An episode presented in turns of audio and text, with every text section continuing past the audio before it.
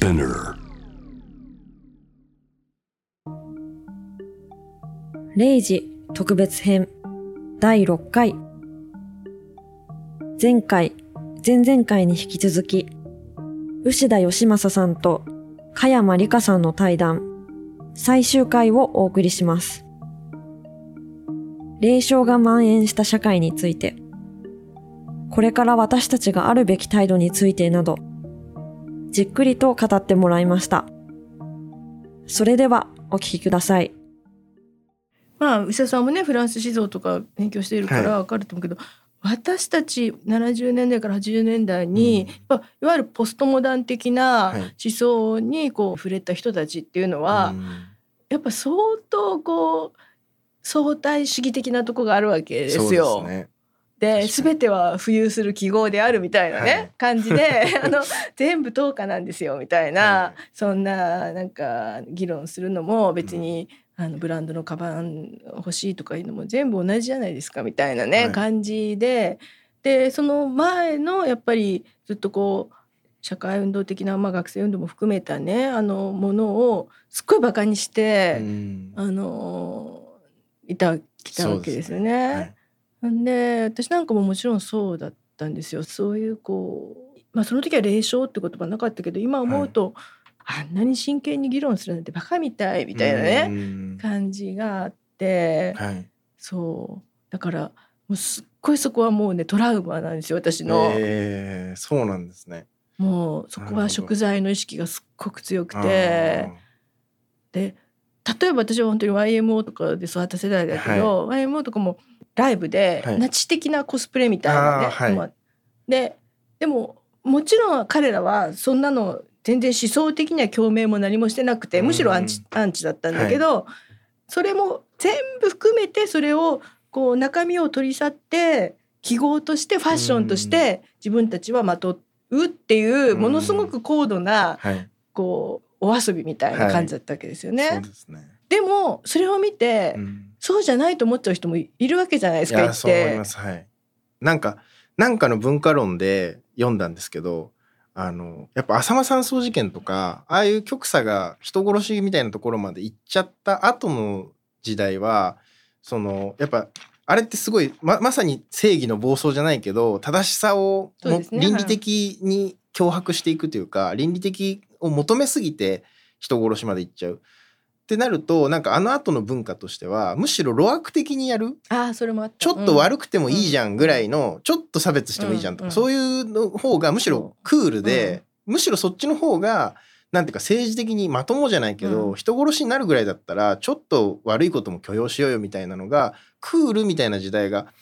あったのかなっていう気はいするやそうだからねそれも私も漫画で根本圭さんっていう漫画家の方の漫画論とか書いたんですけど、根本さんとかもものすごく人間の心の中差別とかあのいじめとかね、そういう問題をまあ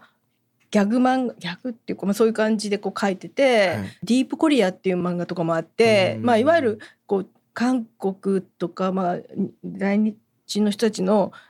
なんかその文化的な面をこう強調して書いてうん。それを笑うみたいな感じなのね。あでもちろんね根本さんには差別意識とかではなくて、うんまあ、むしろこういうのをちゃんと取り上げて笑う方がう、ん。その綺麗事でね私は差別はしませんとか、皆さんおみんな同じ人間だよねみたいなね。そういうなんかものよりは正直でしょみたいな。はいで読んでる人ももちろんそれをそのだからその人たちはなんかあの劣等だとかそういうんじゃなくてね、はいああなんかわはーって笑ってみるみたいな。うんだけどそれはだからその前提としてもちろん差別はいけないしそんなことしちゃいけないしそれが行き過ぎると虐殺ナチスみたくなるのもみんな知ってるよね。だけど綺麗事でそれこそお花畑的なものの方が危険でしょっていうようなうんうん前提があったんだけど、そうですね。もうその前提が成り立たなくなっていやるから。そうなんですよね。なんかメタでやってることがそうだから僕本当ダウンタウンが好きだったんですよ。はい、うん。だからメタ的な笑いっていうか、うんうんちょっとつまりローク的にやってみて、自分ってバカでしょっていう見せるっていうか、であのメタの視点が実際松本人志が偉くなっちゃったことで、もうただのベタにしかなってないっていうか、ただの権力者だから、ね。うん。はい、だからメタがベタになってきているっていうか全体的に、それで路悪的なことがただの悪になってるみたいな、うん、なんかすごくそういう印象があります。だからそれと本当に確かにね、はい、なんか何でもかんでもねそれは女性差別でしょそれはあの外外国人黒人差別でしょとかってね指摘しまくっていくっていう、うん、そのいわゆるポリこれの行き過ぎみたいなね、はい、それは確かにそれはすごく小うるさいし面白くないかもしれないけど、はい、しょうがないそうなんですよね。うん、しょうがないんですよね。そうなんですよね。そうなんです。こううるさいなって正直思われるだろうし、うん、自分もちょっと思うところもあるんだけれど、うん、でも絶対必要じゃんっていう。そうそれでだからね、あの、はい、ほらトーキングヘッズのデビッド・バーンがね、はい、あのアメリカン・ユートビアやってすごく話題になったけど、はい、あのデビッド・バーンも80年代にいわゆるブラックフェイス顔を黒く塗って、MV を作るっていうのをやってたんですよね。でそれ指摘されたんですよ、うん、こんなねアメリカン・ユートピアではねなんか多様性みたいなこと言ってるけど、うん、あんたもそういうことやってたじゃない、うん、でその時結構ね彼はねすぐ謝ったんですよね、はい、なんかそれはでも面白い感じで、まあ、日本語訳でしか読んでないけど、はい、おやおやこれは大変だと。あの私はすっかり忘れていたけど今見たらなんてことをしてたんだと。うん、うん、でこの時はねこれ面白いと思ったけど、これはやってはいけないことだったっていうことでね、その当事者の人たちに本当にこれはあの自分はなんてバカだったんだみたいなことで、うん、あのそんな平謝りっていうのもちょっと大人っぽい感じで謝ってて、はい、あかっこいいなと思ったんですけど。いやデイビッド・マンかっこいいですよね、うん、だからその何十年前にもしたセクハラとかね、うん、こうそういうブラックフェイスとかっていうことって、はい、いつまで掘り起こすんだとかいう人もいるけど、はい、やっぱ分かった時点でちゃんと自分から、うん、あこの時はこういうことしちゃったけど、うん、今思うとそれはちょっと本当にこれは愚かなことだったっていうふうに言えちゃえばいいのかな。いやそう思いますよね。うん、なんかもう日本の人ってもうとにかく謝りっぷりが下手というか、うん、なんかすぐ謝れば、うん、謝って反省して新しい自分なんだっていうふうに提示していけばポジティブなはずなのに。うん。なんかね謝れうまく謝れないというか、うん、でなんかその指摘する方がおかしいみたいなね、うん、そんな昔のことだからとかね、はい、いう人もいるしあとなんかその当事者に謝るんじゃなくてこれを見てなんか誤解した人がいたらごめんなさいとかね。そうですよね。ね不愉快な思いをしたらごめんなさいとか、はい、それやっぱ当事者の人たちにも悪いことしちゃったっていうことなんですけどね。うん。はい、そうですよね。いやだからそういう意味ではね霊障的なそのそれの本当根っこはあのポストモダン的なものにあるのでなんかあのポストモダンっていうのも何だったんだろうなっていうまあ今ももちろんそういうのねあの、うん、ああるけどなんかそれもまだ私の中で答えが出てないことなんですよね、なんかね、はい、なるほどですね。どうですか吉田さん的には？いやまあやっぱり僕はなんか俗流ニーチェ主義と俗流ヘーゲル主義がいかんと思っているんですよ。で僕ニーチェの研究をしてるんですけど、俗流日主義って何かっていうと、うん、ニヒリズムニーチェはニヒリズムを言ったと、うん、つまり神は死んだ。あらゆる価値観はもう全部同じなんだっていうふうに言った人としてニーチェは捉えられてるけどその僕からするとそれってニーチェが言ったことじゃないっていうかその中学2年生でも言えるようなことじゃないですか、うん、なんかそのもう善悪なんかないんだみたいな。うん、だけどニーチェを厳密に読んでいくと、うん、実はそのむしろもう一度人間は神を作り出せるんだと。うん、そしてその例えばなんか正義を仮に訴えたとしてそれは虚構でしかない確かに、うん、仮初めでしかないんだけど大事なんだ、うん、っていうことをひたすら言った人なんですよね。だからもうその正義とか大事重要な価値観のそのフィクション性っていうのが暴かれてしまった時代の分析をした上で、それが仮にフィクションだとしても我々は生きていくためにこれを打ち出していく、いかざるを得ないんだと。で、その、それをだからちゃんと覆いをかぶせて、それこそかっこよくして、前前に見せていくっていうことをギリシャ人たちはよくわきまえてたから、あの、そういうことを分かっていながら、ちゃんと正義っていうものを打ち出してたんだっていうような言い方をするんですよね。だからそういう意味で、なんかすごいそのニーチェの片面だけ、うん、全部善悪なんかないんだみたいなとこだけがすごく強調されていったというイメージ。え俗流ヘーゲル主義ってのは何なの？俗流ヘーゲル主義はただの二項対立批判になっていって右翼も左翼も良くないんだっていうだけうん。ですよね。うん。だからヘーゲルが言ったことは右翼と左翼がこう議論して戦った結果より良いものになっていくっていう話をしてるのにもかかわらずただ二項対立良くないって言ってるだけの人たち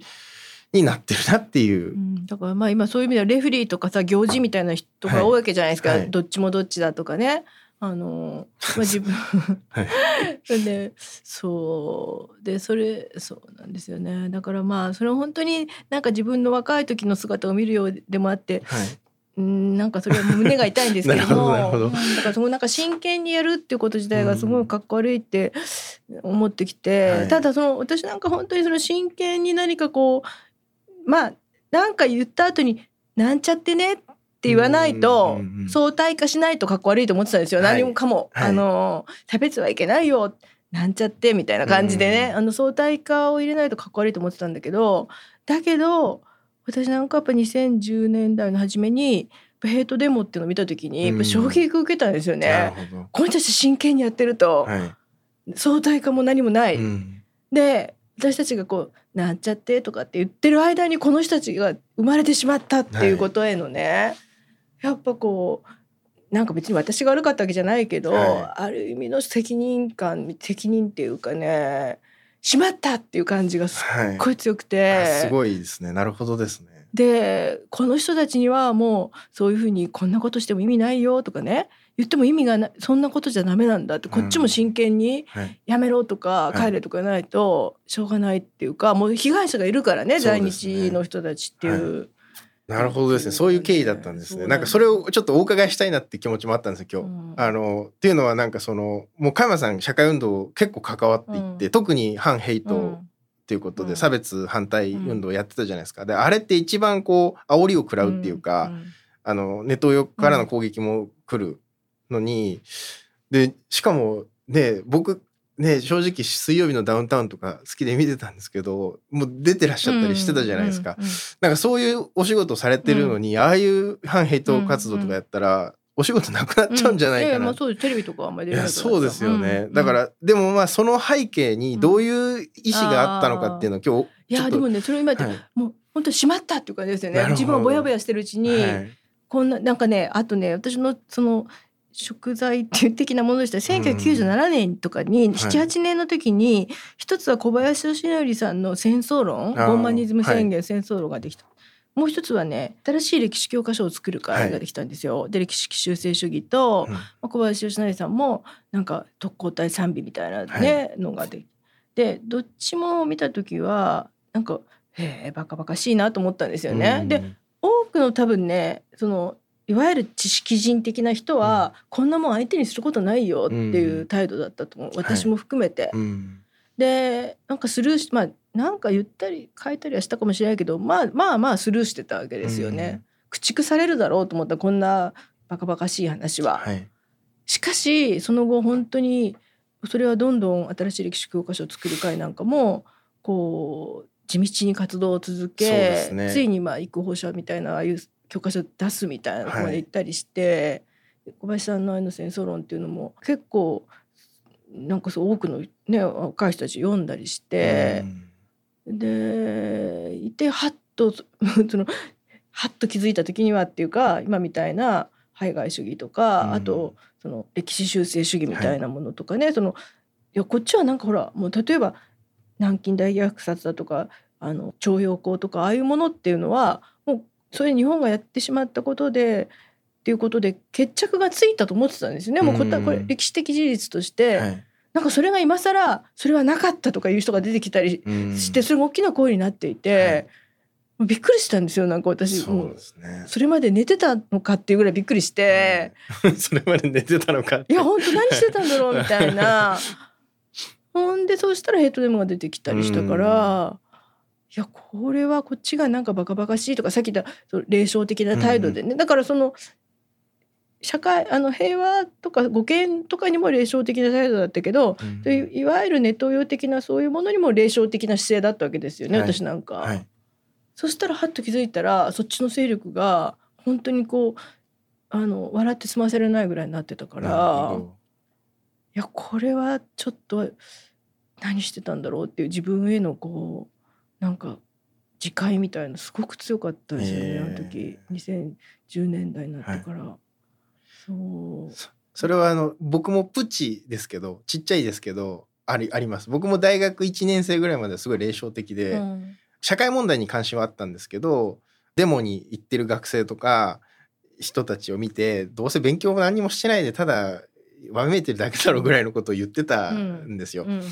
でもやっぱりあの2012年ぐらいで、まあ、安倍政権になった時に自民党改憲草案とかを読んで、あ天皇が元首になるんだこの国これからうんっていう。最初の天皇象徴って書いてあるところ元首に変わるわけじゃないですか、そんななるんだみたいなので僕もはってなって活動し始めたんでなんか元は霊障的なんですよねすごく。うんだからなんかそういう意味ではなんか僕はそんなに霊障的であること自体は悪いことじゃない気もしていて、うんつまり霊障的なマインドがありながらなおそれでもなおうん。これは大事だっていう態度が、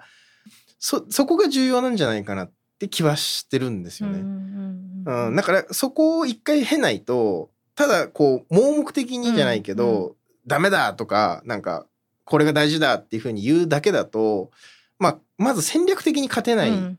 風になっていっちゃうのと、あとなんか何か問題があってそれが挫折した時になんかどっちにも行っちゃいうる。ああまあ確かにそれは。はい。うん。だからすごく冷静に見た上で、やっぱり差別ってダメだよねって言えることが一つすごい重要な立場なんじゃないかなって気はしてるんですよね。っうううんうんうん。ていう。なるほどね。はだからすごい加山さんのお話聞いてすごい理想的なじゃないですけど。いやでもそれで何かまあそうね。でもそこでじゃあ何かがで成し遂げているかっていうとそうでもないし。まあまあ少なくても路上のヘイトデモっていうのはほとんどなくなったので、あのヘイトスピーチ解消法とかもできたりとか、はまあ、少しはいろいろみんなあれはひどいんじゃないっていうのはまあちょっとは広ま,、まあ、広まってとかやりにくくなってるのかなという楽観的な見方が一つ。はい。しかししかし逆に言えばもうああいういわゆる在日特権を守る会とか、まあ、あの後日本第一党とかいう名前になった彼らが目立たないぐらい、うん。もう排外主義がこう行き渡りすぎちゃってて、まあそうですね。なんか彼ら先駆者ではあったけど、はい。今やもう彼らが言うようなことを平気で自民党の議員とかが言うわけ、杉田水脈さんとかね、はい青山茂春さんなんか平気で言ってるわけじゃないですか。あんなの昔はそんな議員なんかなんかなんか次世代の党だとかああいうところの人たちがちょっと言ったりして、うん何この変な人みたいな感じだったのが、は今やもう自民党の人たちいがうん言うわけですよね。そうですね。だからもう逆にそれぐらいもう在特会とかのなんかなんかもう使命が終わってしまう終わったっていうかね、はい彼らがまだ異様な特殊な人たちであった時の方がうん良かったのかもってちょっと思ったりするこ確かにともある。そうですね。うんいやーもうだから徐々に常識が壊されいてや本当ですよね。はいで常識が壊されたのが常態化してみたいな怖いですよ じゃあそれではみたいななんかもう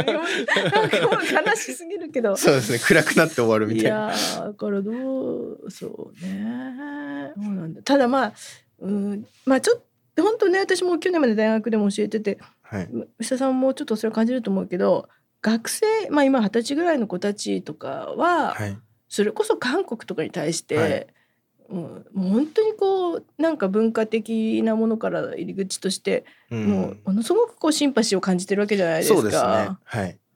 こう大学のゼミとかで自己紹介してもらったりすると女性の学生の中で「私ね韓国が大好きなんです」とかって言ってこう自己紹介する子とかいるわけですよ。とこついなんか「大丈夫そんなこと言って」って思ってしまう自分がはい。もう嫌だなと思うんだけど、うんなんかみんなそのまあ k p o p が好きだったり、はいあの食べ物が好きだったり、うんおしゃれが好きだったりして、韓国ファッションが好きとかでドラマが好きとかね、ほんでこう韓国語勉強してるとか、うん何度も韓国行ってるんですっていう子たちすごく多くて。そうですね。とこはあんな海外主義とかって一体どこで行われてるのかなって思うこともある。そうですね。ねこれからの世代に期待とかってあんま良くないとは思うんですけどなんかイメージとしてはやっぱ SDGs とかなんかああいうのがこう学校で義務教育で習ってそんな当たり前だよねっていう。で k p o p も好きだし、っうん。ていう世代がまさかね戦争にななるなんて例えば仮に起こった時とかに、それは反対するでしょっていうふうに思うしうんなんかその世の中がもっと悪くなっていくことに対してひ批判的な人たちっていうのはこれからもっと出てくる。どうなんですかねだからね。その時批判する。それともそれはそれこれはこれみたくなるのかしら。だってね今日本の態度としても、中国に対してはねものすごくこう、あの厳しい態度だというか、うん。なんか、まあ、ある種不安を煽るようなこととかね、なんかこれ誰でしたっけ？自民党の人で台湾は日本の防衛の生命知的生命線だみたいなとんでもないこと言う人とかいるけど、い、るけど一方でね韓国中国のまたインバウンドの人ウェルカムですみたいな、はい。すごいダブスターじゃないですか。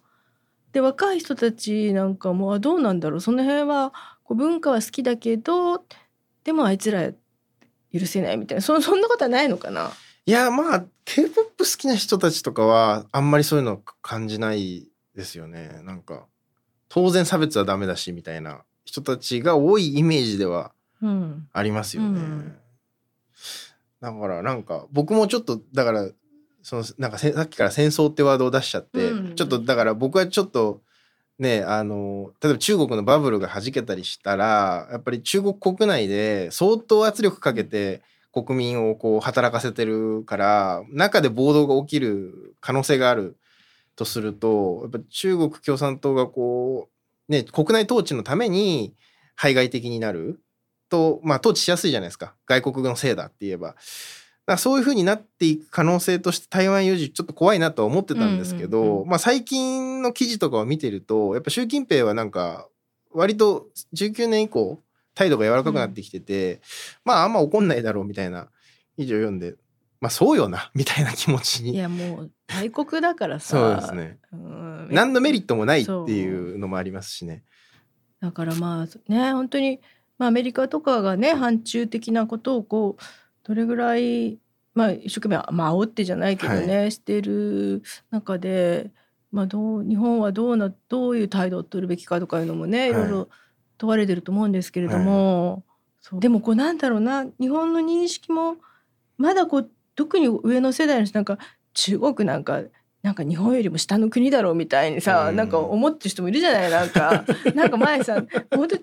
なんかはな恥ずかしいようななんか中国のお客さんが来たらなんか一生懸命こうスマホを教えようとしたみたいなね、はいでもそうなんか日本の親父が「知ってるか?」みたいななんかまだ自転車乗ってみんなこう走ってるみたいなイメージの人とかもいるらいやひしくて。どいですよね。うん、でももうあもう全くいろんなところで叶わない叶わないというか、まあ、それ日本の10倍も人がいるんだから、はい叶うわけないですよね。うん、真剣にやったらね、はいそれは叶うわけはないわけで。だってねあの数字だけで言ったら坂本龍一ぐらいすごい人が中国10人ぐらいいるってことまあですよねそれはねそ そうですよね。10人の坂本龍一の中の1そう人のさらにすごい人がいそうな感じの世界ですもんね。そうなんですよね。だからそういう意味ではねまあでもその大国をどう維持するかっていう、まあ、彼らもね十何億も人がいる中でね、はいうん。それがあるからまあもちろんそんなね何もかも楽観視とはいかないけどね。そうですね。うん。まあでもやっぱ2000万人の台湾の人が反反中になってる状態を統治するのって相当大変だし、うですよね。経済制裁も来るから、何のメリットもないから多分やんないだろうっていうのがすごく合理的な気はするんですよね。うん。うんうんそういうの考えるとこうなんだろう、うん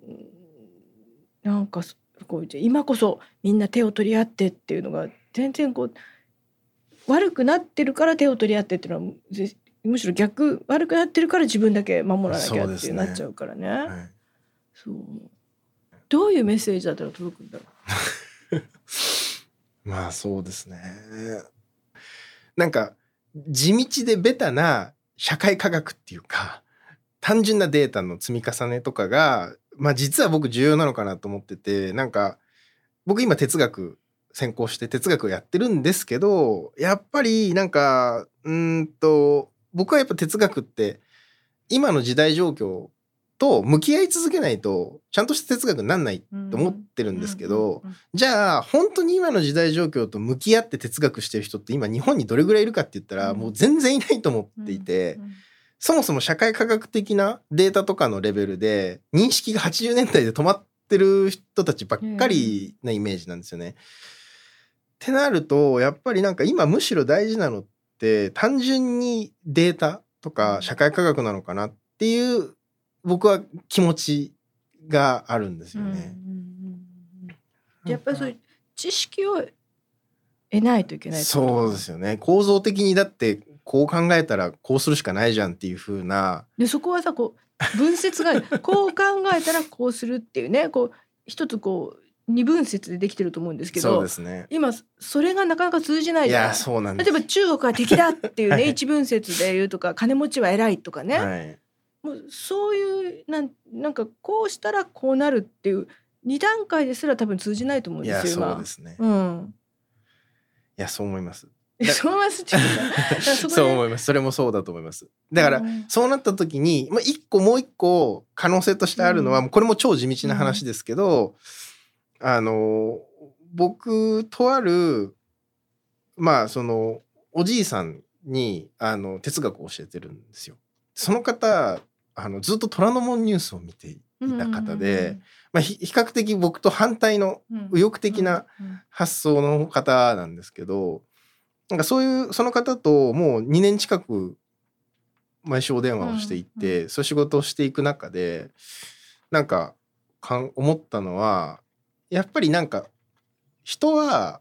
その政治信念っていうものを、その抽象的にか捉えてるんじゃなくて、周りにどういう人がいるかっていうことで相当変わってくるんだなっていうのを感じていて、まあ、その方がどうかっていうことではないんですけどそういう印象があるっていうか。だからやっぱり例えば地域で自民党を支持している方とかもまあ多分話を聞いたらいやずっとうちのねうん。地域を守ってくれてる、うん。あの橋も作ってくれたしっていうすごくなんか単純なネポティズム、うんつまり縁故主義、遅延とか血縁に基づいたそういうものがすごく強いんだと思うんですよね。だからある意味だからそれこそ小さいところでコミュニティでその地道になんか組織を作っていくじゃないですけど地道な対話の中でやっていくしかないのかな。っていう。まあそうですよね。だから、はい。今まさにおっしゃられたように、本当は人ってマンツーマンでないと、はい。なかなかこう変わらないとかっていうのがあるじゃない。はい、でまあもちろん YouTube とかそういうので、まあ、本とかもそうだけど、はい。1対他みたいなものもね、あの必要なんだけど、本当はやっぱり私あの信頼できる友達が言ってるからとか、あそう思いますそう思います。うん。ですよね。はい、でそういう意味では僕はか加山さんが北海道でうん活動し始めたっていうのは、むしろなんか今一番やるべきことっていやなだからねそれはもうだから地方はねみんな一生懸命生きてんですよみんいやな。そうだと思います、いやもうねなその人の思想信条とかよくわかんないけど、うん。一生懸命生きてるしもうすごいこう誠実にあの真面目に生きていかないとせもう生きていかれないのでね、はい。今年